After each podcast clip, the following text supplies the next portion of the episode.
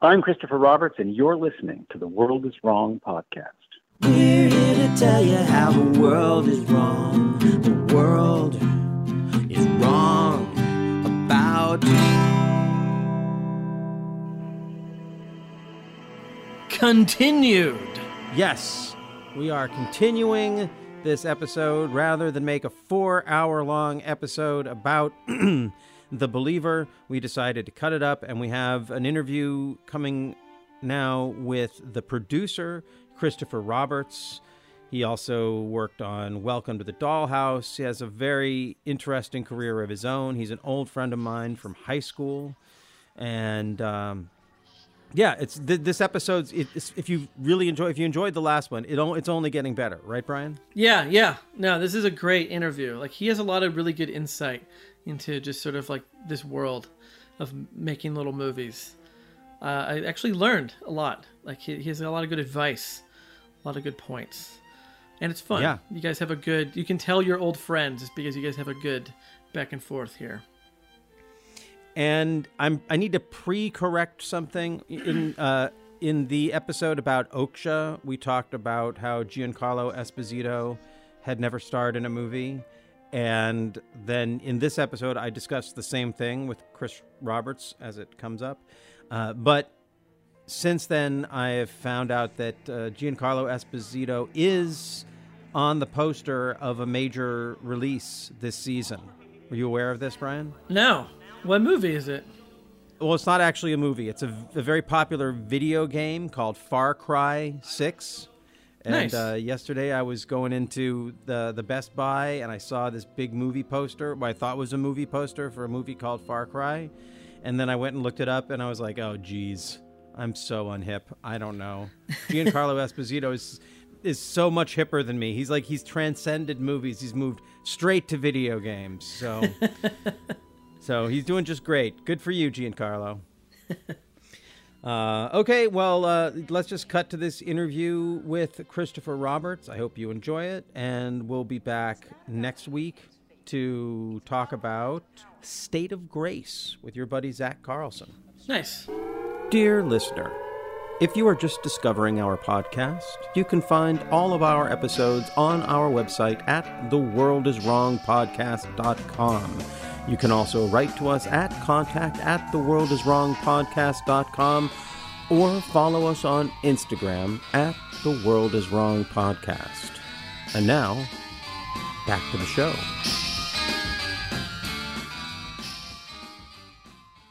Christopher Roberts, welcome to The World Is Wrong. Thank you for having me. It's a pleasure to be here.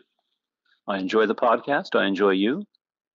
Thank you. Thank you, Chris. Uh, I, I don't agree with all of the things you think the world is wrong about, but oh, I, I love I love that you uh, think the world is wrong about those things and you want to tell people why. oh, you, oh, could you? Uh, well, Yeah, well, as, as we're recording this, you're you're talking this week about Wolf, yes. and uh, of course, I, I should clarify my statement that I don't always agree with you that the world is wrong about something because I, I don't really know what the world should think about Wolf. I do remember seeing it when it came out. I do remember not liking it as many other people didn't at the time.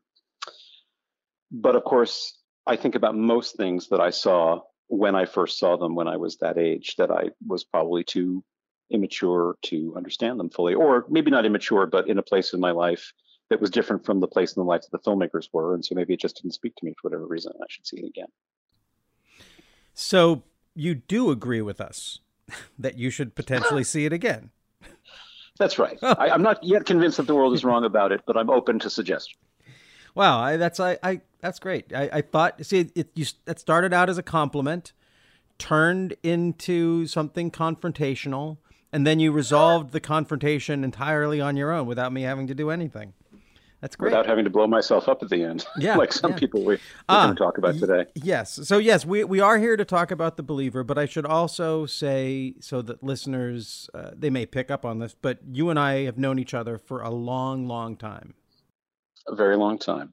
We are old friends. We are old. We are friends. Just and just shy been- of 40 years. Yes, and uh, and good, good, and and old good friends. So uh, so I, it's a it's a pleasure to be talking with you as always. But it's particularly exciting for me to be talking about The Believer because this is a film I've thought a lot about, And obviously, you heard my interview with Henry, or my conversation with Henry. Mm. And- And, Henry and I had, had had lunch about a week before that and and uh, talked about you Oh, and, okay. and everything. So Okay. Well, I assume you said nice things because he can. He actually he showed up for the interview and didn't have a, a bad attitude, so that was nice. I did, I did. uh, okay, so let's. And as you referenced, and as you referenced in your conversation, Henry, you actually came and visited our production offices when we were shooting in the summer of 2000. You got some nice shirts out of the deal. did you mind that I uh, mentioned the shirts?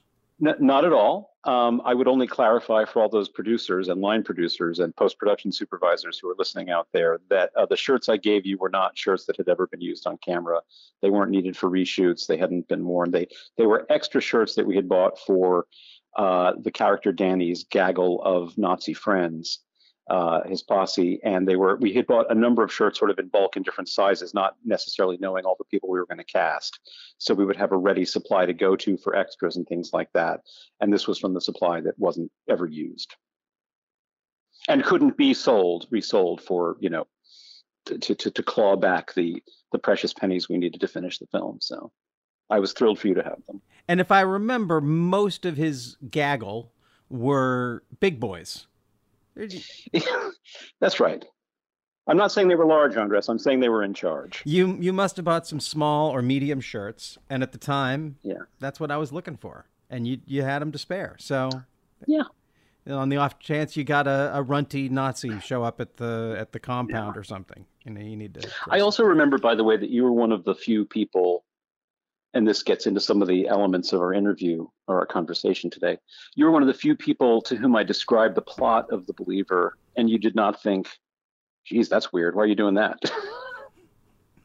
I think you you heard the story and you understood intuitively uh, that it was interesting and compelling, and, and it resonated with you immediately. And, and actually, that is one thing I did want to talk about, which is that.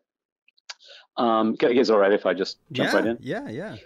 So one thing that I always thought was interesting about the look when you, when you read a script as a producer, as a or as a prospective producer, as you're imagining you might produce something. Of course, you're looking for things that resonate with you. You're looking for things that are unusual, things that have not been said before or have not been said in the way that they're being said in the script.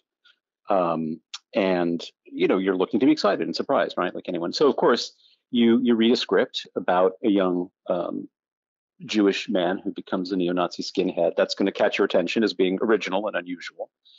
Um, but what I loved about that script is something that I didn't even realize at first that I loved. And it was how organic and natural everything that unfolded in the script seemed to me. So once you've decided that you're producing a movie like that and you go around and you're you're shopping it to people, and I don't necessarily mean for financing because when Henry and I started working together, the financing was more or less secure. Um, you know, he was going to invest in it, and a, a, a, company here in Los Angeles was going to invest in it, and uh, we felt like we had enough to make the movie. But I did have to hire people to shoot the film, to production design the film, to cast the film, to act in the film. And, uh, you know, so as I began trying to assemble a creative team, I would definitely run into people, people who were friends of mine, people with whom I'd worked before, who I trusted very much, and I'd give them the script. And they would just not understand the movie. They would not understand why I was making the movie. They thought, like, did I owe somebody a favor? What was wrong with me that I wanted to make this movie? They just, there were a number of people who, I guess what you'd say colloquially is they didn't get it. And I began to think, gee, am I weird that I think this is good? Um, but every time I read it, I didn't think the film was weird. I didn't think it was strange. I didn't think it was uncomfortable. I just thought everything flowed organically from the characters and from the ideas in the script. And it seemed like the most natural thing in the world to me. And, and that is something you're definitely prizing as a, as a producer uh, when a world is different and unusual and catches people off guard and yet seems totally natural to you. But this wasn't your first foray into Nazi themed film. I was I did not know this. See, this is the great thing about researching your friend. I, I went I went on IMDb and did a little bit more research than I have in the past, and I saw this film Anima that you produced the year before or a couple year a few years before. Yeah, just a couple years before. Yeah, Anima. Yes, Craig Richardson, writer and director, wonderful fellow, an artist based in Rhode Island. Uh, so Anima is a film about uh, a documentary filmmaker who imagines that he is going to uncover a secret Nazi uh, in in Rhode Island. Although I'm not sure that's I can't remember if that's made explicit in the film, um, and and instead discovers something very different, really the opposite of what he thinks he's going to find, and stumbles onto a very beautiful and strange love story and a story of estrangement between a father and a son. Um, and and Nazis are definitely uh, in the background and lurking, uh, but they are not front and center. Um, despite the the, the protagonists' um, false belief that they will be. And actually, that's an interesting thing as I describe it. Uh, the character um, played by Bray Poor, who's a wonderful actor who played the lead in that movie, one of the leads. Um, I don't know if he's the protagonist. He's the he's the person through whom we experience the movie, but in some ways he's the antagonist because he's so full of himself and believes that something is going to turn out to be true that isn't true, and he has to have a bit of a comeuppance. Um, but anyhow. But yeah, you know, I mean, so I'm a Jew, and uh, even though my name is Chris Roberts, um, I, I, was, you know, my grandparents were Holocaust survivors, and um, a lot of their family members perished. And uh, but I was raised like I, I, don't know about you and, and our generation of young Jewish people, but um, I guess we're not young anymore. But when we were young, uh, I was raised in a virulently atheist household on both my mother's side and my father's side, and uh, we didn't really talk about being Jewish, although I knew we were Jewish. Uh, so much so that, as I like to joke, although this is not this is true that when my wife and I told both of our families that we were having a Jewish wedding, they they wondered where they had gone wrong. um, so I, I, suppose themes of Judaism, themes of Nazism, themes of the Holocaust, themes of persecution, um, they felt very familiar to me. They, they were I don't want to say they were mother's milk exactly, but they they didn't scare me or they neither scared me nor did I find them excessively deep and and dark you know, they were just sort of the wallpaper of my childhood in a lot of ways. Yeah, I, I, the the line that jumps out to me from the film over and over again, and it's said sarcastically, but I think Danny says, uh, "So what? So Hitler's the chief rabbi now?" Yeah, and I feel like, I, and I'm, my experience is different than yours, but similar in that I'm a Jew with a name that doesn't sound Jewish, who grew up in a situation that was really separate from what people would associate with the Jewish community. And so for me, a lot of my Judaism is wrapped up in learning about the Holocaust and sort of er, realizing at a young age, oh, that that could happen to me. Um, and so, in a way, yeah, Hitler is the chief rabbi. Uh, did did that line have and did that hit you in a particular way or? Oh, absolutely. Yeah. I absolutely felt that I grew up in an environment in which to be Jewish was to think obsessively about Nazis and the Holocaust. And so, uh, I, I and, and, by the way, I am not saying that all Jews grow up like that. I mean, mercifully, I think maybe 90% of Jews don't grow up like that. Mm-hmm. I'm just mm-hmm. saying it's how I grew up. Yeah. And so, because I because I didn't grow up with a positive experience of the religion, because we weren't religious, uh, I didn't grow up with, um, you know, affirming, life affirming values of Judaism. I just grew up with the sense of to be a Jew is to be hunted um, by Hitler. And um, yeah, so, so Hitler did feel like the chief rabbi in my life for a long time. I want to say that that's not true anymore. Um, I am a pretty observant Jew now, and someone who finds a great deal of, of life affirming uh, values from my Jewish experience. And um, and then and by the way, I think the movie gave that gift to me. Um, while it is true that I had a Jewish wedding before the movie, um, I was still involved in my. I mean, I, I, I was moving towards my Jewish identity in a lot of ways, in, in affirmative ways, uh, in which in, in ways in which Hitler would not be my chief rabbi. But working on this movie really um, solidified for the, that for me and, and catalyzed my development into a much more observant and thoughtful and, and giving Jew. And I even had a grown up, an adult bar mitzvah afterwards. I need one of those. That's uh, go and get yourself one, Andras. Yeah, it's awesome. I don't know. I don't know. I, I mean, yes, and uh... as my rabbi explained to me, you know, in, in Jewish law, and I and I might be butchering this, uh, you become bar bat mitzvah when you turn, you know, uh, 13 or 12. So the the the, the bar bat mitzvah ritual is really just a ritual. You already are a bar mitzvah you're a Jewish man. and you're part of the Jewish community if that's something that you want to be. Um, and some might say you have you are that whether you want to be or not. Uh, but I'm not your rabbi, so that's not for me to say. But um, the ritual itself is just a public expression of that. It's not the thing that makes you bar, bar mitzvah. Hmm. It's just an added um, public ceremony that that shares that with your larger community. So I'm trying to. Yeah. So come on in. The what I'm trying to say, Andras, is that come on in. The water's fine. Oh well, thank you, thank you. Well, we we can we can, and when it's time for my interview, we can explore all of the reasons that I'm hemming and hawing about that. But we're here to talk about you and this film, and I do want to get into well, I'm t- I want to get into talking about the film, but I also want to highlight one other aspect of your career because when I was talking with Bryan about uh, Bryan, my co-host, about uh, the other things you worked on, I mentioned Welcome to the Dollhouse, and he's like, "Wow, this guy just likes these films that are funny but not." uh, yeah. Um, what was your now? What was your role on Welcome to the Dollhouse? So, Welcome to the Dollhouse. Uh, my role was awesome. That was the first film I ever worked on, and I was the first hire uh, on the film outside of the producers themselves. Uh, my friend Ted Skillman, who I'd gone to college with, uh, was producing that film with uh, uh, Jason Kliot and jo- Joana Vicente, and um, and um, I was hired to be the location manager. And uh, this was in New York City in the summer or the spring, really, of 1994. And I really uh, felt pleased that my friend Ted um, had faith in me to do that because it seemed like a very important job. I didn't know everything that it entailed. I did realize later that um, he only hired me because I had a car and, and a car was really necessary to getting to suburban New Jersey where the film was going to be shot. Um, and I say that with love because uh, you know Ted is one of my best friends to this day. In fact, I had dinner with him last night, and uh, but I, I, do know now that he only hired me uh, for my Mazda 323.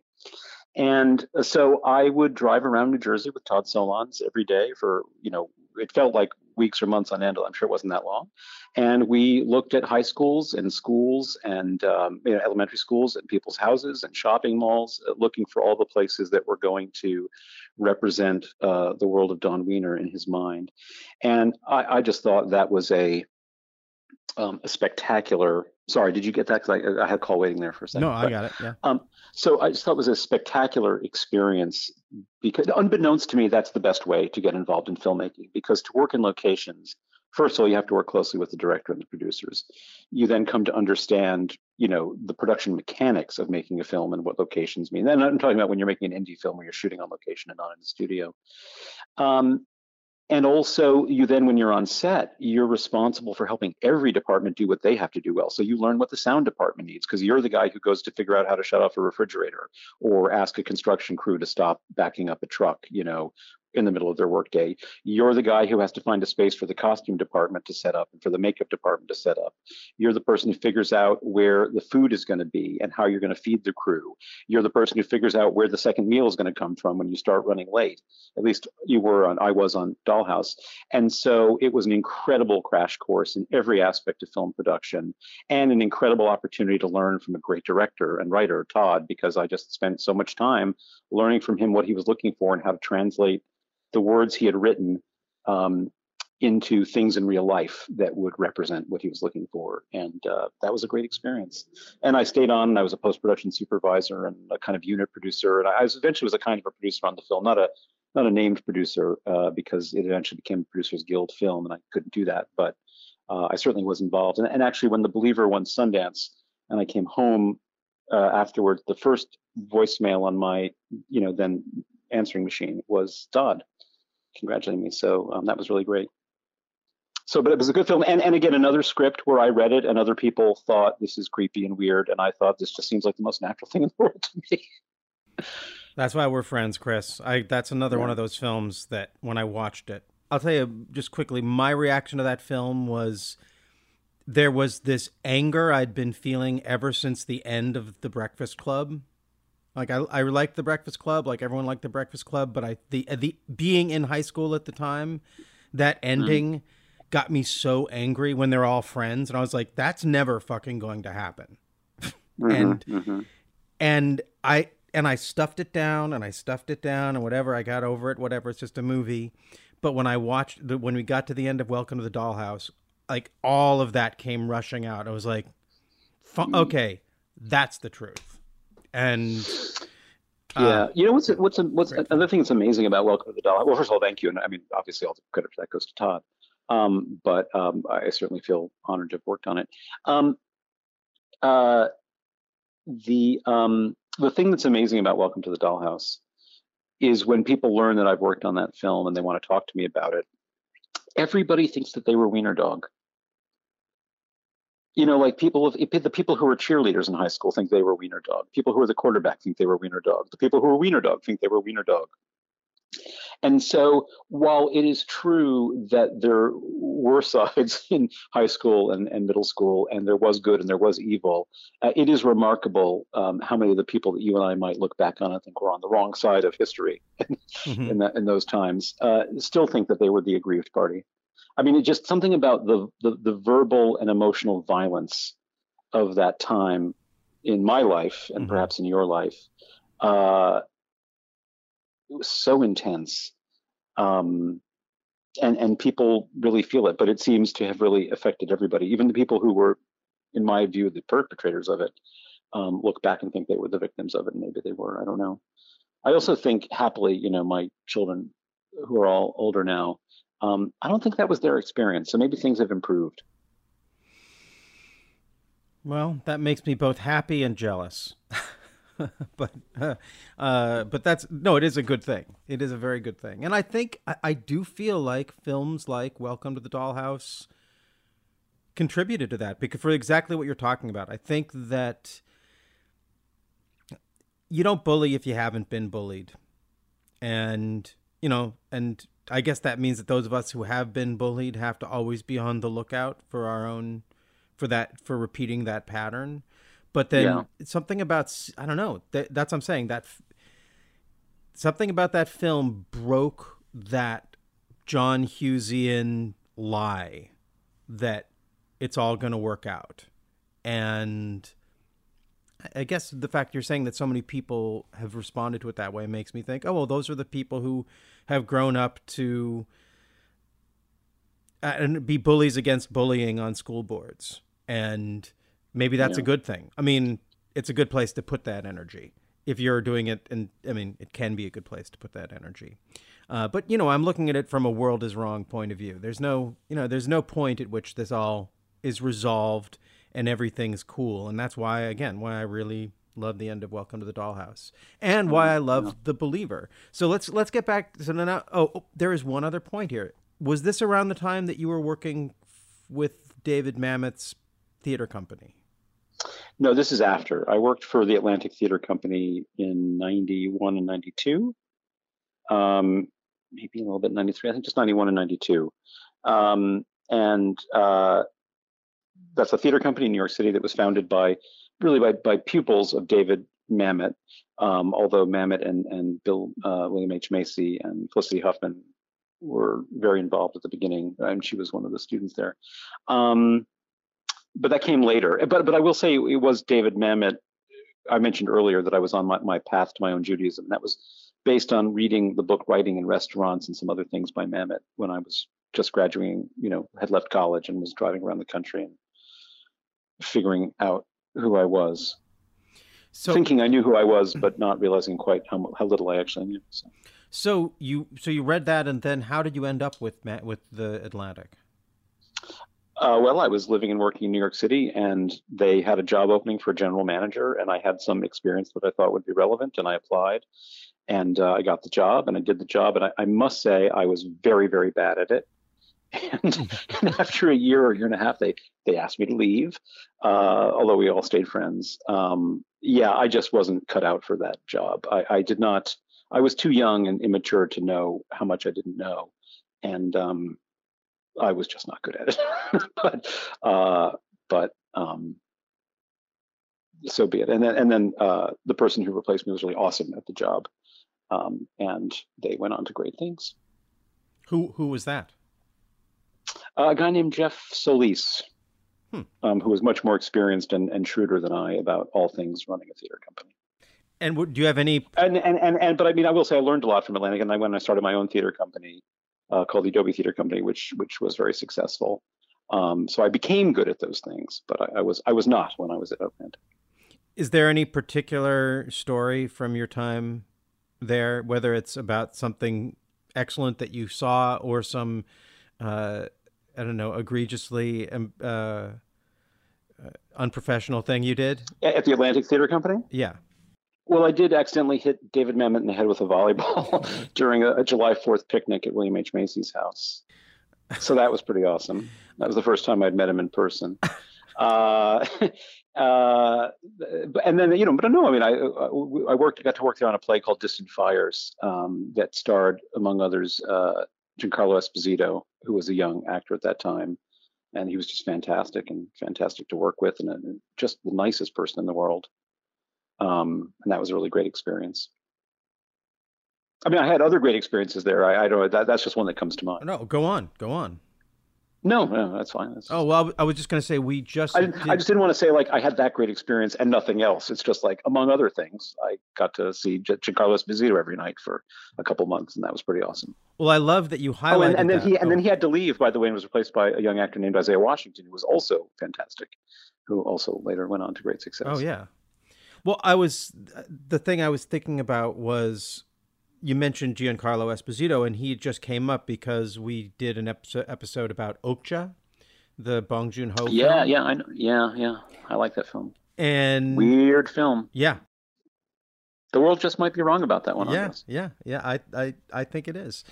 Uh, well, we'll see. We, you check out our podcast and you see if we if, if we if we get it right how the world is wrong about it. But we one of the things that we mentioned of how the world is wrong, one of the great tragic and horrif- horrifying things about watching this film was when I realized that I don't think Giancarlo Esposito has ever been the star of a movie.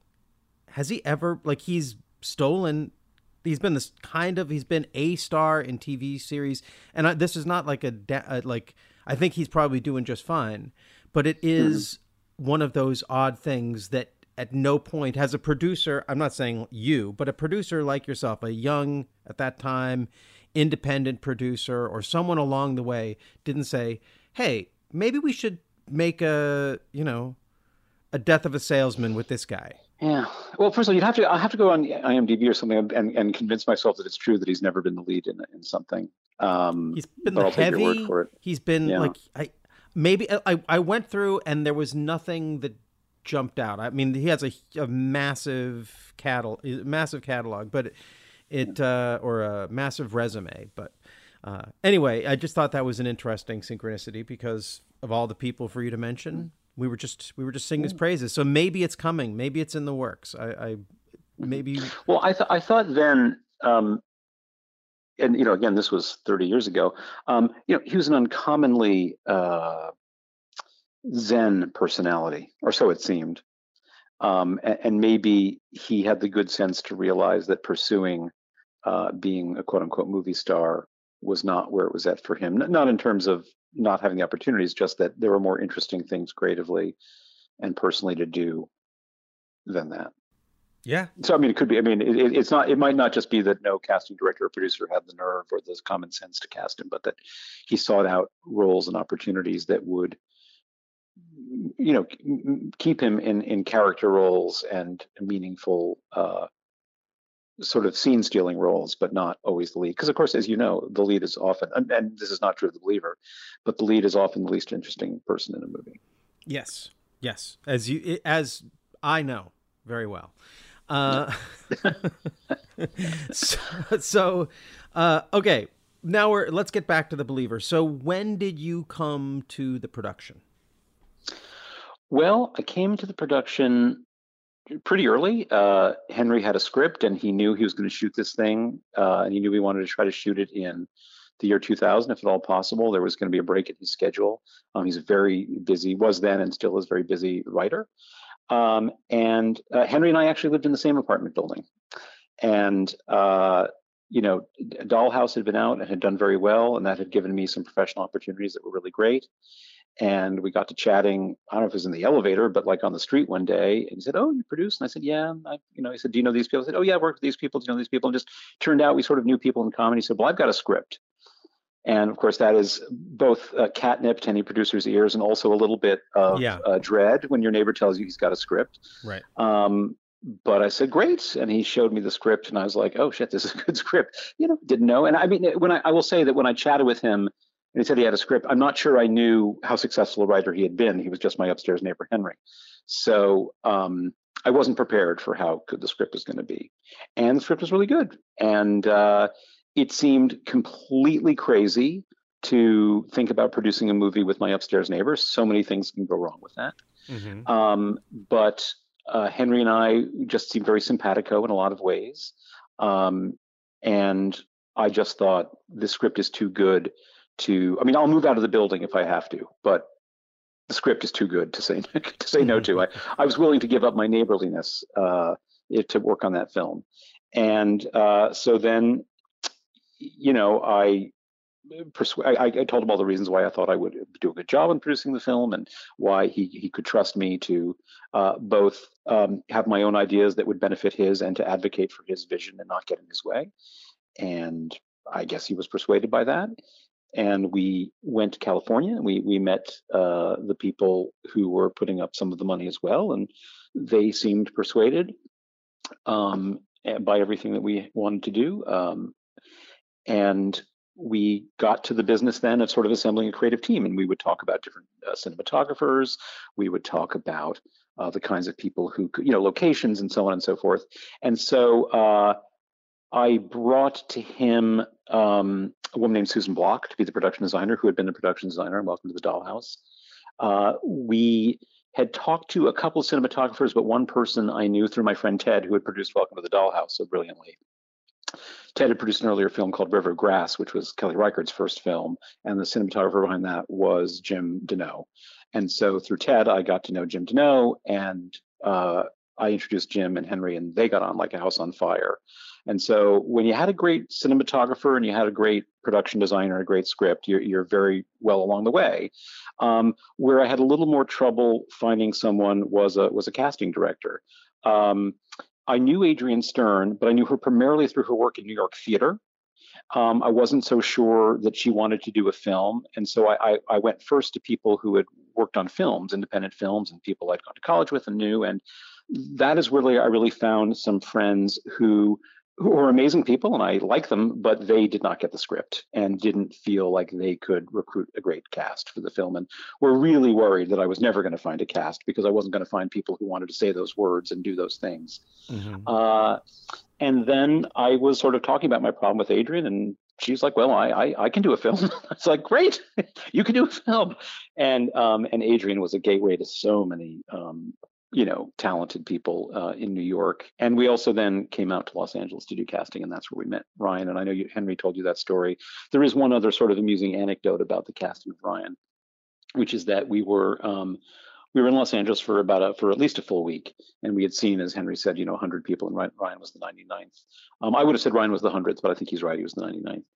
And um, on the day that Ryan came in, there were a couple of days towards the end of the casting process where Adrienne had an unavoidable conflict and could not be at the casting sessions with us. I mean, she had arranged them and found the actors, but she couldn't actually be there. And so my wife, who was about five months pregnant at the time with our first child, uh, came and ran the camera and I was reading lines and Henry was directing and uh, my wife was there. And so, you know, Ryan came in and, and he did those scenes and the scenes he did, uh, the big one was the scene with Guy Daniels in the coffee shop where he talks about uh, Jewish women and oral sex and why the Jews are perverted and so on and so Mhm. forth. And, you know, it's, it's filled with, um, you know, vile anti-Semitic and, you know, sexually vulgar language and all this. And he does the scene and does it a couple of times and does some other scenes that are equally vile.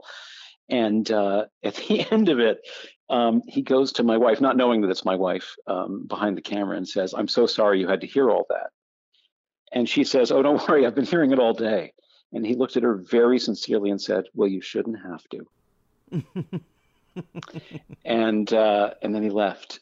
And and and then Henry and I went and got a burrito, and we were like, he was really good, but he can't possibly be in our movie, can he? And he was like, I don't know, he's really good. I was like, but he's blonde, he's blue-eyed, he's Mormon, he's Canadian, he's you know a good eight years younger than what we're looking for, and um, you know, we just sort of were stuck on the idea that he was completely wrong for the role in every way, except for being far and away the best actor we had seen doing the role, and he was so interesting and so different. And uh, and I, I, mean, Henry, I think described to you how Ryan's audition stuck with him and stuck with him and stuck with me too. Uh, I, I, will admit, I t- took much more convincing than Henry that Ryan could do it. Um, not because he wasn't talented, but because I had the very cynical. I just was too naive. I, I just didn't like. He didn't look enough like the part to me, and I wasn't trusting enough of hair and makeup and his own ability to. Sorry, could you say that again? my apologies. Sorry, my my, my, my my watch apparently thinks that we're that I that I summoned. Um, anyhow, yeah, I I was I was. Uh, I think that was like that felt like like karma, like a, every dire- yeah, the, like well to have a producer here admitting that they were wrong. I think every director who's listening, they're just like, just say it again so I could cry a little yeah. more. no, no, I was wrong, and you know, I I I I I said to Henry, you know, something really moronic in the hallway of our apartment after we got our, our building after we got back to New York, like yes, he's the best actor, but do we need the best actor? and uh, and uh, Henry just looked at me like, maybe not. I don't know. And I'm sure he was just thinking like, oh, good lord, you know, my producer's a moron. But uh, I I um no. And then Ryan did a tape where he darkened his hair and did some other things, and and I. Uh, like Henry, as I watched the audition tapes over and over again, I I was really mesmerized by Ryan, and I, I was, pers- I mean, I was persuaded all along that he would be incredible. I, I just was worried about the believability of him in the role, um, n- not about his talent. I, I, this is, I mean, this is something I talked about a little bit with Henry. Since then, it's come out in the news even more.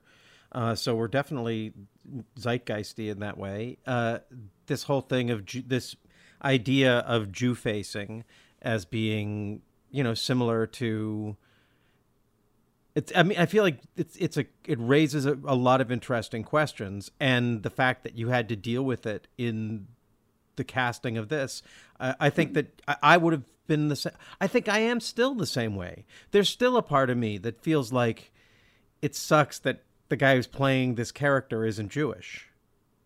Mm-hmm. But I'm with you. But I'm with you when the, you made the right decision because it's fucking Ryan Gosling. I might, you know, we know we yeah. wouldn't be talking about it probably yeah. if it weren't for the fact that you know, if James Dean walks in, okay, I think James Dean can be Jewish. you know. Yeah.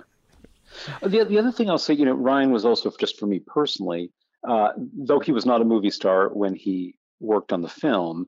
Uh, that was my first experience of somebody who had that kind of particular movie uh, star charisma you know, when I was again when I made The Believer, I had been working in film for about you know six years. I had been producing theater in New York and off Broadway for about you know eight years nine years.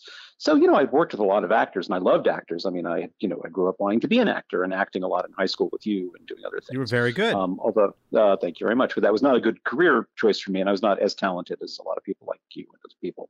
And um, but I, I did think i had the view the very stubborn new yorker view that um, acting is a craft that that uh, people have to learn that craft that you're born with a greater or lesser talent for it, but that all actors are good and are capable with the right direction and the right writing and the right, you know, lighting and so on and so forth of giving a great performance, um, and that you can coax that out of them. And I, and I will say, uh, Ryan was my first experience. Like, oh no, no, he he's got something that, that you're just born with. Uh, and it's nothing to do with Henry's writing and directing, although Henry's writing and directing brought out the best in him. Uh, but he brought with him so much talent, but also so much personality and charisma. Uh, nobody who worked on that movie did not think that Ryan was going to be a big star. And I mean, and I'm not. And by the way, that sounds like a cliched and silly thing to say. No. Um, and he was also a lovely and wonderful human being, uh, and I and I trust that he still is today. Um, but nobody nobody i guess what i should say is nobody thought if he wants this it is it is his for the taking. Um, if, if he wants to do great things in film it seemed very clear that that was going to be available to him. Um, and he did want that and he, he he wanted to do a lot of things that are dark and difficult and challenging like uh, you know blue valentine and and um, t- uh, titles that are just escaping me because i'm having senior moment but all the all the amazing stuff he's done. Um, anyhow it was just, it was just uh, that was fun just being around somebody who was so young. I mean, he was 19. He had his 20th birthday on set. You know, we all got him, you know, a cake and a gift, and uh, just thinking like, geez, this kid really, he's, he's the world. You know, he can do whatever he wants um, if he wants it. So that was fun. Um, I'm very, I'm very happy for him. Do you remember that at the time I was traveling through New York with my band, and you said, Yeah. "Oh, there's the, I know this young guy. He's thinking he wants to talk. He wants to do something with music. He's a, the actor in this Yeah. film. He was in the the Mickey Mouse Club. You told me, and he's Yeah. he's trying to figure out what he wants to do as a musician." And Yes. I don't like in my mind. I've decided not to remember if you said I want to connect you guys to talk. I feel like you. I in my mind you just said, "Would you have any advice for him?" And I gave you some advice, but which I passed on. Yes, no, I do remember, and and um, uh, you didn't just I but I'm to be clear, I didn't turn down a chance to get together and talk songwriting with Ryan Gosling in 2001, You, did I? You, you you did not. Your Oh. schedules were not compatible. He was shooting every day, and you Thank- were yeah. playing every night. yes, Yeah. thank thank God. Okay. Um, I mean, it would have been but nice. uh, but- yeah, yeah. That's one less thing. You, have you, you and regret. I. I don't know if you remember this. You and I even conceived of a, of a story idea, which was of a uh, of a pop idol, um, you know, in a teen band who wants to become an indie singer songwriter uh, and go out on the road. You know, basically somebody who was like Justin Timberlake who wanted to become somebody like Andras Jones. So basically, the Pete Yorn story. Just so. So. Okay, sorry. Moving Uh, right along. Moving right along. Uh, so but but I think your original question was how I got involved. So you know that so we got involved. You know, we, we founded a great creative team. Uh, we had remarkable people working with us. Uh, you know, on the set. I mean, again, when you make a movie, uh, so many everything has to go right, and and uh, or enough things have to go right that they overcome the things go wrong. So we had. You know Jim Denault, um, incredible shooter who who gave the, the film an incredible look. Um, Susan Block, who did a great job. Um, uh, designing it. Um, Andrew Yo, who found great locations uh, all around the five boroughs. Um, Susan Hoffman, who was also a producer, who Henry described in his interview with you. Who I think Susan um, Susan really made sure that our film was a movie, uh, if you know what I mean. I think Henry and I had the New York gritty street cred Mhm. that we brought to the movie and the, the sort of the verisimilitude of the thing.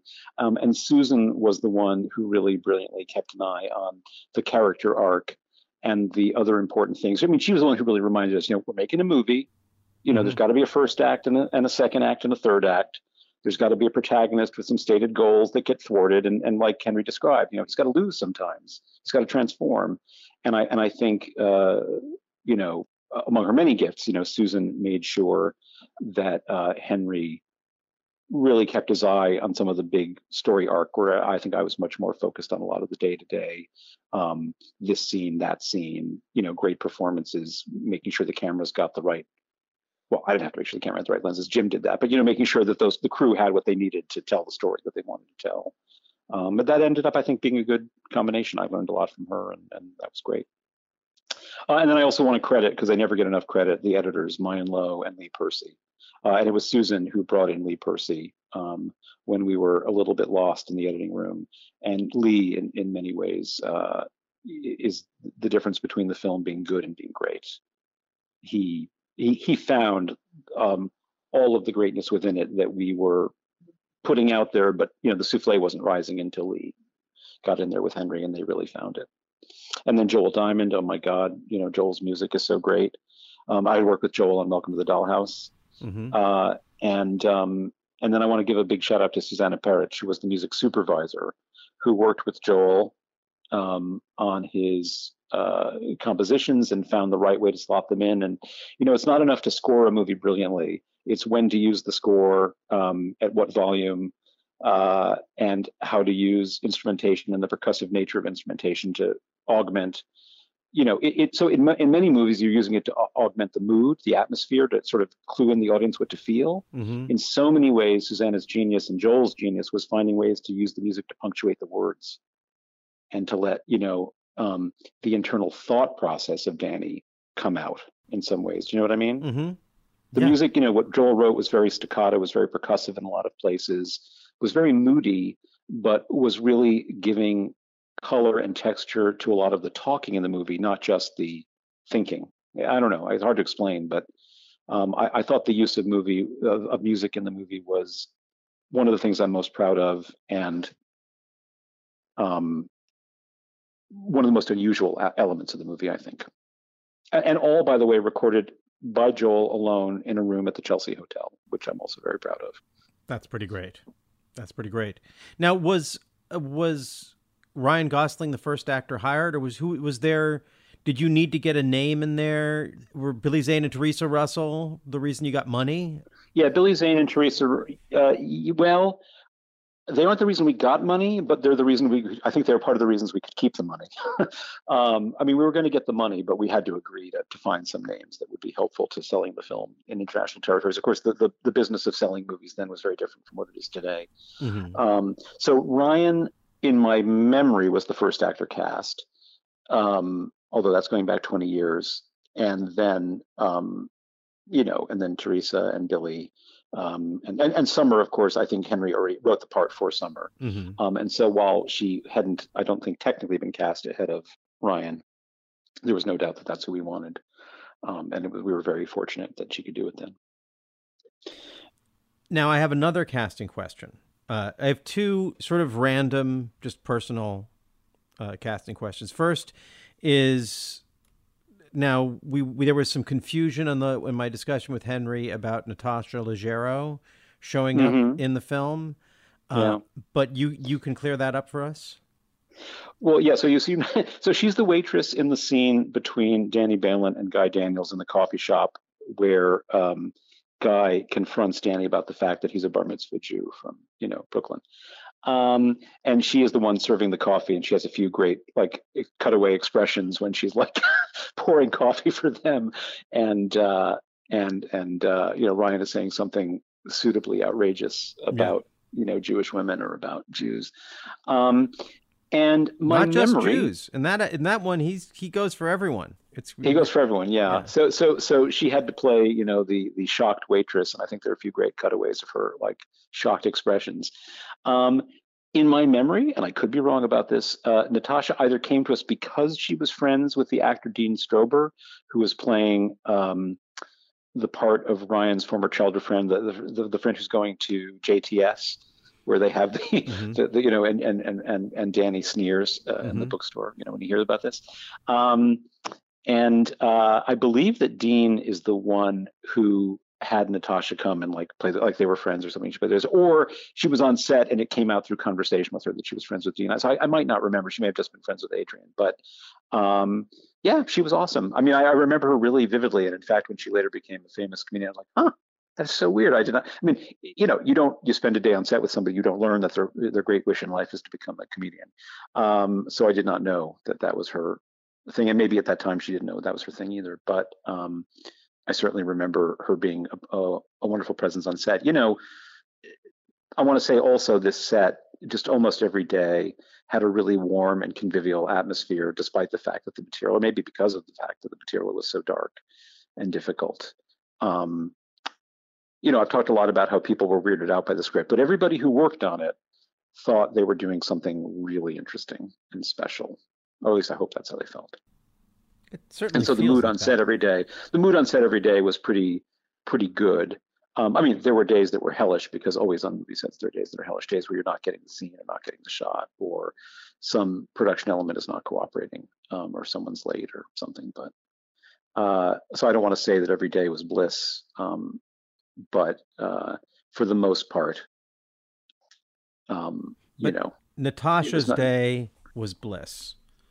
Well, that was a good day. I mean, Henry was. I mean, um, Henry was great on that day. I mean, you know, Ryan was so good, and AD was so good. Um, and yeah, that was a scene that could have gone less well than it did, but they were just both fantastic. And a lot of that, I mean, the lion's share of that's for them, but also, I mean, Henry and, and Jim really got great performance out of them. So I gotta say, the my favorite part of, I've watched that scene over and over now because I had to clip it for what we post on Instagram. Uh, my favorite part of that scene is art is the reaction shots. Just the people in the in the table behind, yeah, trying not to listen and and being sort of like looking at each like it's it's very your background actors are doing some some very subtle work there that is not Yeah. that that completely sells the whole feeling. It's really, yeah, pretty pretty great. Oh, yeah, that's good. Yeah. You know, a lot of that also, by the way, you know, comes from the fact that, um, you know, I think Henry did a great job always in reminding us that the movie was funny. And I know that's something that you all talked about, you know, the ways in which the movie is blackly comic or just comic. Um, and, and I think that Henry really, uh, you know, in the pre-production process when we do very long you know table reads and pre-production reads i think you know everybody got it that that the movie had very serious you know needless to say extremely serious themes. It ends tragically. It's a very you know it's got a lot of dark elements but that we weren't there to play the darkness. The darkness was something that emerged sort of organically out of the circumstances of the characters and the actions that they undertake. Um, but that at the same time there was also wit and um, you know the, the comedy of, of, of life of human existence was present in a lot of the stuff as well.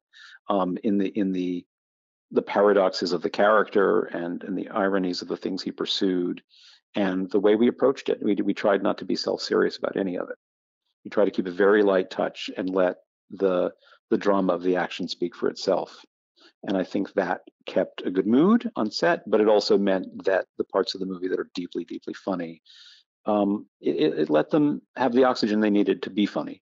Although, um, you know, I know not everybody sees the movie and sees the humor in it. Yeah, I, I don't think the posters really help with that. Well, Henry and I did not design the posters, needless to say. um, yeah, the posters yeah, we, are we had an really idea. I think I told scary. you. They make it look Yeah. like this is a Nazi movie instead of this is a Jewish movie. Yeah, well, you know, American History X had come out, and Yeah. uh, I think there was a thought that um, we wanted to position ourselves maybe as uh, an even better American History X with another, you know, riveting lead performance of a Mm. of a of a scary skinhead who, nonetheless, you can't take your eyes off of. I wish I could have been in Um, that meeting to argue the al- the alternate on that, which is you want Yeah. yeah you want to be the for everyone who just didn't like who wanted who heard that they should see American History X, but they heard about scenes in it that they were like, I can never watch that movie. This is for you. This is the nice American History X, the funny American.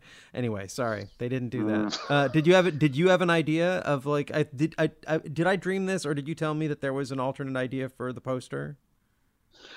Well, Henry and I did have we Henry and I were trying to come up with a tagline for the movie that would subtly perhaps communicate some of our thoughts about the film and and the one idea we had is that the tagline should be something like knock knock who's there and just leave it at that The Uh, believer.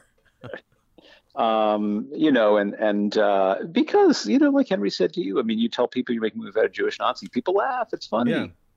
Um, and uh, and they don't yet know whether you're making a Mel Brooks movie or you know American History X, but uh, you, you know you try to leave some ambiguity about that and let them figure it out themselves. And when the film premiered at Sundance, uh, you know we did say, I mean Henry did some of the intros, I did some of the intros. And we'd say, if you feel like laughing, laugh. It's okay. Hmm. we won't be offended. Um, you get I'm like sure extra that- Jewish when you're like when you're telling uh, people in Utah that it's okay to laugh at a movie about Nazis. You really get up, you bring it in. You, you- like you know. Well, I- I'm, I'm sorry to say that when you're at Sundance, you're barely talking to people in Utah because everybody who comes, um, it- it- you know, talk talk about replacement theory. yes. Uh, uh. Park, Park City becomes uh, very different uh, in its in its uh, organization. I mean, there are a lot of people who do come from the local community, um, and they're they're awesome and really supportive. Um, I, I would think it would be very unpleasant to be a native of Park City and to have lived through the entire Sundance experience, but Well. that's that's for other people to worry about. So. Yeah, so there there is another question I have about the casting, which is just knowing you and watching it. A lot of the men in the film in, in this film that aren't uh, Ryan Gosling look like you.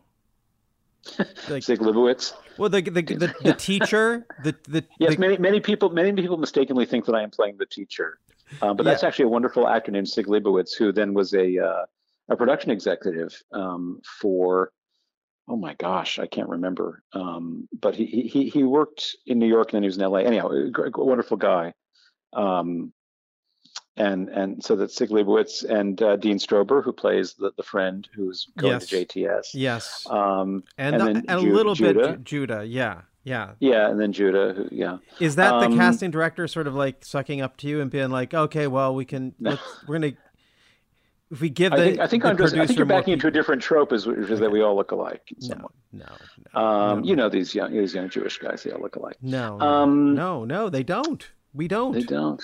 Yeah, they're a broad range of Uh, people. uh, but not in your movie. In your movie, the ideal Jewish man looks like Chris Yes. Roberts. My my only role in the movie is that of the alarmed uh, uh, temple goer.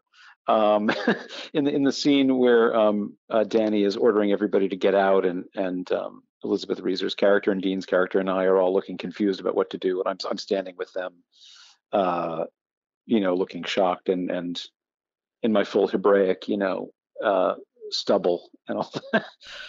Oh, So, okay. I got to look yeah. for that. I know. I, I'm sorry, I didn't see that. Yes. No, it's wonderful to be able to go to cocktail parties and say, "Well, I did act with Ryan Gosling in the film once." That's pretty cool. And then you tell them what the film is, and they're like, "Oh, that one.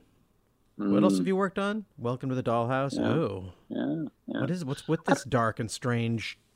Uh, uh, Robert. I think The Believer, by the way, is a movie. Um, uh, eh, many, many people tell me they've seen it, and I don't believe them. uh, it's just not that many people saw it. I mean, that's what the world is wrong about. It's not that they didn't. It's, it's not that the world didn't appreciate the movie. The movie received great critical acclaim, won a lot of awards, um, was well reviewed, uh, and um, you know has made a made a huge impression for Ryan professionally. Um, but uh, I don't actually think a lot of people saw it, unfortunately, and that that is, of course, a regret of mine. Although it is also 20 years later, we're still talking about the movie. Uh, you're talking about it, but not you, only you. A lot of people talk about it, and that's a that's a nice thing. Yeah, yeah. I want to ask you a question because I saw Noise Mhm. since talking with Henry. You didn't work on Noise, I did not. uh, but have you seen it? Oh yeah, yeah, sure. Well, reading up on it, I, I, I liked it. I liked it a lot. I, it's Yeah, it, yeah. it has the same kind of sense of humor. I think I like the Believer. If I had to pick one, I like the Believer more. The Believer more. The Believer just has Mm-hmm. a cohesive something. But I really, really did like Noise. It's a a, Yeah. a really weird film in all the ways that I love. And, every- and and, Su- and Susan Hoffman produced that, and, and everybody who's listening to this podcast should go see Noise. yes, It's, it's really good movie, and I'm- support Henry. I'm glad I sought it out. But when I was re- researching it, I saw that it was supposed to be part of a Fanatics trilogy The Believer, Oh, yes. Noise, Yeah. and then something else. And then when I was talking with Henry, he made it pretty clear that he's not directing any more movies. And Mhm. he said something that when he said it, I didn't push back. But then afterwards, I felt like maybe I should have because he's like, well, I just don't think I'm a good, you know, I'm a, I know what I'm good at. I'm a good writer. I'm not a good director. And Well, I think what he said was, "I'm a better writer than I'm a director." And I don't think he said he's not a good director, but I think that's, I mean, the impression I had was not like, yeah, Woody Allen's maybe a better writer than he is a director too, but he still does it. Uh, but I felt like he was saying, this is something I'm not doing anymore because I just don't think I'm good at it. And when someone says that, like I've said that to people, and I don't want them to then start being my coach or something. I'm like, okay, yeah, Yeah. you don't want to dance, don't dance, you know. Uh-huh. Uh, but I was curious, and maybe you've already answered it in the way you you, you said that. Do you can you give shed some light on where that comes from? Because when I read that there was a trilogy, I was like, well, I want to see the third film in this fanatic trilogy. The 1st two really set up that the third one could be really great. Uh, but also, you've also said similar things to me about how you're not producing anymore. And wha- and so, what is it with all the people who made all these films that I loved in in the, in of my generation, who are telling me that they don't that they can't or don't want to do this thing that they're obviously good at. And maybe talking about Henry or talking about you or just talking about the state of film, there's something there that I, I want to dig into. Well, let's see. Well, I, first, of course, I can't um, analyze Henry, uh, and, and even if I could, I wouldn't, um, except to say that I think that directing movies is not. Without knowing exactly what Henry meant by what he said, um, and and again, not Mhm. wanting to analyze him, I, Yeah. my perception is is that Henry did not find the directing part, and I'm talking about the daily grind of being on set and having to, you know, deal with all the pressures of the day. I, I'm not sure that he found that um, as enjoyable as as writing, and you know, not not that life has to be about everything you enjoy, but I, I think um, you know there's a lot of control when you're writing, and there's a lot less control when you're directing. Um, and uh, so I can certainly, while I don't know what Henry is thinking, I can certainly relate to what he might be thinking, which is that uh, films are fun to work on, but the actual day-to-day process of making them is very often very unpleasant, um, and and shockingly so, given um, how much joy movies in their finished form give everybody. Um, you know, there's the joke about how the most exciting day of your life is your first day on a movie set, and the most boring day of your life is your second day on a movie set. Yeah. You know, it's a job, and um, it, it comes with with pressures and and unpleasantries that are you know some people can take and some people can't. You know, as for me, um, making movies is also a business, and while I, I I will take your praise that I was good at that, good good at the part of like the movies, as I said, you know, that's fun being on set and giving the writer and director the tools that that he or she needs to do their work um, and to have success. Um, there's a business side that's going on around that that involves you know money and involves distribution involves all sorts of things that I don't think I proved to have very much talent at or didn't have the financial resources to stay in, in the game long enough to discover whether I had a talent for it. Um, you know, one answer to your question is a movie I made several years after The Believer was a movie called Up With Me. And that's a movie where I, I actually joined the film in, in post production, although I was working with the writer and the director during the production uh, on another project and also advising him. Uh, wonderful, very talented uh, fellow named Greg Takutis. And um, Up With Me is a movie that was made for very little money and went to South by Southwest and won a big prize there for the cast. And the best offer coming out of South by Southwest for that movie was $5,000 from IFC. I mean, it would have cost $15,000 just to finish the movie Mhm. so that IFC could show it. And you know, I had three kids and a mortgage. It was just like, geez, Louise, I, I can't make a living doing this. Um, and so uh, the people who could make a living doing that either had no either had no overhead or they had a lot of money, and they could afford to not really make money from producing movies. Um, and so, for me, that wasn't a great situation. It wasn't financially sustainable, and not doesn't feel very good. Um, but you know, also, uh, you know, there was some luck in in making The Believer when we did and how we did, um, because after The Believer won Sundance, lots of people came to me and said, "What do you want to make? You know, we'll fund that." And I would bring scripts to them, and uh, they wouldn't want to make those scripts because they were too weird to them. Uh, I was very drawn, not because I think I'm weird, because I'm really not that weird, but I was very drawn to a lot of scripts that I thought were excellent that I did not know how to get made. No one would seem to give me the money necessary to make those scripts. And some of those movies ended up getting made, and and though they weren't very successful, uh, you know, they did get made. So obviously somebody could get them made. And a lot of those scripts just never got made. And and I think that was a sign that it wasn't just me, but that I was drawn to scripts that weren't necessarily makeable. And and I got a little bit lucky that I got to work early in my career on some films that were both weird and were makeable and did very well artistically and made a great impression on people. And uh, I don't want to say necessarily that it was all luck. I think the harder you work, the luckier you get. But there was a lot of luck involved, and and uh, I don't think that that luck was going to last. Now, I also know that at one point Henry did tell me what the third piece in the trilogy was going to be, Ooh. and John, I'm feeling terrible now that I can't recall it. Uh, I'll have to ask him. And maybe he's written it, and maybe he could write it. Oh, leave us leave us on a cliffhanger. Yeah, yeah. And I think even Henry, you know, intimated that you know if the circumstances were right, you know, he would conceivably direct. But he's he's um he's really he's writing a lot now, and and he's got a, a novel he's working on and um, television show, and I think he's plenty busy. Yeah, yeah. Uh, everyone's everyone's doing okay. And a movie takes over your life, you know, for several years, and um, you have to really be willing to focus pretty monomaniacally on that thing. And, and, and there's a, there's an opportunity cost because you must set aside many other things. Well, a lot of the time, the place we get to on this "the world is wrong" thing is that even though the world may be wrong about a film, a film is not a like someone only getting to make one or two great films is not a tragedy. They, we got two, one or two great films.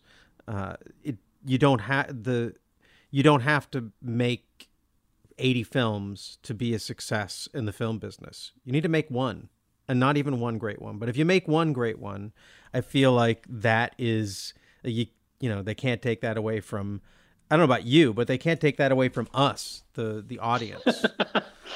you know, Uh, well, sure, that's good. Yeah. No, it's it's it's thrilling. You know, there's an empty space in the world where an idea does not exist, and then uh, someone like Henry comes along and he fills that empty space with an idea that he sort of he took some yeast, you know, from the from the ether, and he built a thing out of it. And then we all got to work on it, and and then suddenly there was a uh, a movie, a full movie with a complete and interesting and rich idea, set of ideas in it, and that people still watch and talk about today and care about, and that's a great feeling. Yeah. And who knows what would have, I mean, as you say, Ryan Gosling probably had it when he came in that door and would have had it if you guys hadn't recognized it. But it's part of that trajectory and it's part of history. Uh, so cool. Is there anything we didn't, that you felt like uh, we wanted to touch on about the believer that you, that you feel like we didn't get to? No, I, I'm just glad that we got a chance to talk about all the other people who, who worked on it. Because of course, um, Oh, I'm going to cut that out. there's yeah, good. I'm just glad we got. I mean, I, I feel I've done morally the right thing.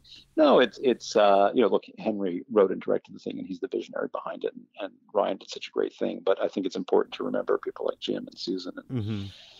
Andrew Kim Fajan was the line producer. All, all sorts of people, Susan Hoffman, all, all sorts of people who did. Um, you know, as I said, um, a lot of people have to put in a lot of you know, bring their A game, and uh, most of those people don't get remembered and talked about on podcasts. But um, they're, they're they all have their fingerprints on everything that's wonderful and funny and delicious and compelling and dramatic about the film. And that's why people like you should be the producers of these films instead of the people who, uh, you know, just are credit hogs and keep going on up the ladder. So, uh, yeah, well, you're a mensch. Um, you're nice to say so. I didn't ask you about it, but I, I was when I was looking at this uh, the film you did with Craig Bierko and Janeane Garofalo. That looks like that looks nuts. Well, it's a, sh- well, it's a short. It's a short film for, for Showtime, written and directed by Morgan Jerome Freeman. Not Um, Morgan Freeman. no, not the other Morgan Freeman. Um, uh, yes, Cherry Picker was was was amusing. It was an amusing little film. What's it about? Well, uh, it's about it, it- it's about a, a worker, I believe, played by Jane Garofalo, on a um, on a cherry picker, which is you know the, the a scissor lift, right, like a, a construction Mhm. equipment that that raises a person high and low, and she appears at his window and sort of stalks him or something like that. Um, Craig Bierko is beyond I, that- he's I, I think he's he's one of my favorite unheralded but very successful actors. well, I believe you think the world is wrong about that Three Stooges movie. that he was Yes. He's his, Yeah. he was the I mean he was one of the best things in it. He was so good. yeah uh no he was he was extremely funny and and uh, i mean it was just a day of shooting uh, but he was real uh fun. i mean they were both very pleasant they they were at the time could be wrong about this i think at the time they were dating um and that is how they came to be cast together in the film um and i do not think that they stayed dating for terribly long after the film was shot um uh So the but, film is like their baby. Um it's like morgan jerome freeman's baby but yes yes something like that so it's like somebody's baby Um, um you know, actually, and I should have asked you. If I, I'm asking you now, we didn't talk about, and this is one thing I've all. Uh, this is a mem a hazy memory I have when you were visiting me in L.A. in like would have been 1987, 88. No, would have been 88 because I knew Andy Dick at the time, and you went off and filmed something with Ben Stiller on Hollywood Boulevard. Yes. Well, that's not. That's almost correct. Okay. Um, so. Andy, so this this was the summer of, I think it was the summer of '89. Although Probably, yeah. That's maybe I'm that makes sense. so Andy, um, Andy knew Ben Stiller, and Ben Stiller was doing his variety show or comedy show, like it was in development, Right. The Ben And- Stiller show. The Ben Stiller show, and he wanted Andy to be on it, or Andy wanted to be on it, uh, and so we had to make an audition tape. So um, Andy and I, and I'm sure this is not how Andy will remember it, but Andy and I actually kind of co-wrote a bunch of comedy bits for him to do. Um, and my idea was for him to be a mime who could not shut up and to go to like Grauman's Theater and he would like stand in mime outfit and he would like mime, you know, pulling a rope. And then he would say, It's a rope. Don't you get it? It's a rope to people, to people who were passing by. And so everything he did, he would get so frustrated that people weren't saying what it was he was doing that he would start telling them what he was doing. He just couldn't stop talking. Anyhow, and I think that's the tape that he sent to Ben Stiller, and I and I believe that he got the job, right? Yes, he did. Yeah, yeah. That is Never heard, never heard boo about it from him. Yeah. Well, you know, join. I've been friends with him for ever since then. Done a lot more, and there's not not a lot of boo. But you know, Yeah. it's the sometimes it's just the pleasure of being around someone who makes you laugh that much. Yes, and then there's Andy. No, Ah. I'm just kidding. uh, but I mean, yeah. So that's that's all. Andy had this big ass video camera, and so we would tote it around, and I would just shoot him doing stupid shit around Los Angeles. Cool. Yeah. But I enjoyed it. Yeah, I mean, I mean, I mean, I mean, I'm not, I'm not, I'm not you know, um, of my, I, I have no. I Just to be remember I have, you I have seemed no to have complaints fun about. I have no time. complaints about. Oh yeah, yeah, no, I have no, no complaints about it whatsoever. I- I and this is before Andy was in anything. This is before Andy Dick was in anything. And Ben Stiller, nobody knew who Ben Stiller was at all, except that I mean, I, I guess I vaguely Except that he was the son of Jerry Stiller. yeah. Yes, and even then, that's pre Seinfeld. Jerry Stiller. So Stiller and Meara were they were you know they're like they weren't like household name celebrities. Yeah, yeah, yeah, Ben Stiller is more of a household name celebrity yeah, yeah. than they were. So it's just to say that this is like we're not talking about, you know, hanging out with the hoi polloi. This is No, no, this is yeah. when you and Andy and I were living in Los Angeles, and you know, well, I guess you had done Elm Street, but I mean, basically, you know, Yeah. just- That's when I nobody, was. you know. That's when I was the big star. Yeah. There you go. There you I go. I had my go. moment of, and what did I do with it? Yes. Oh, Yeah. jeez. All right. Uh, On that note, on that note,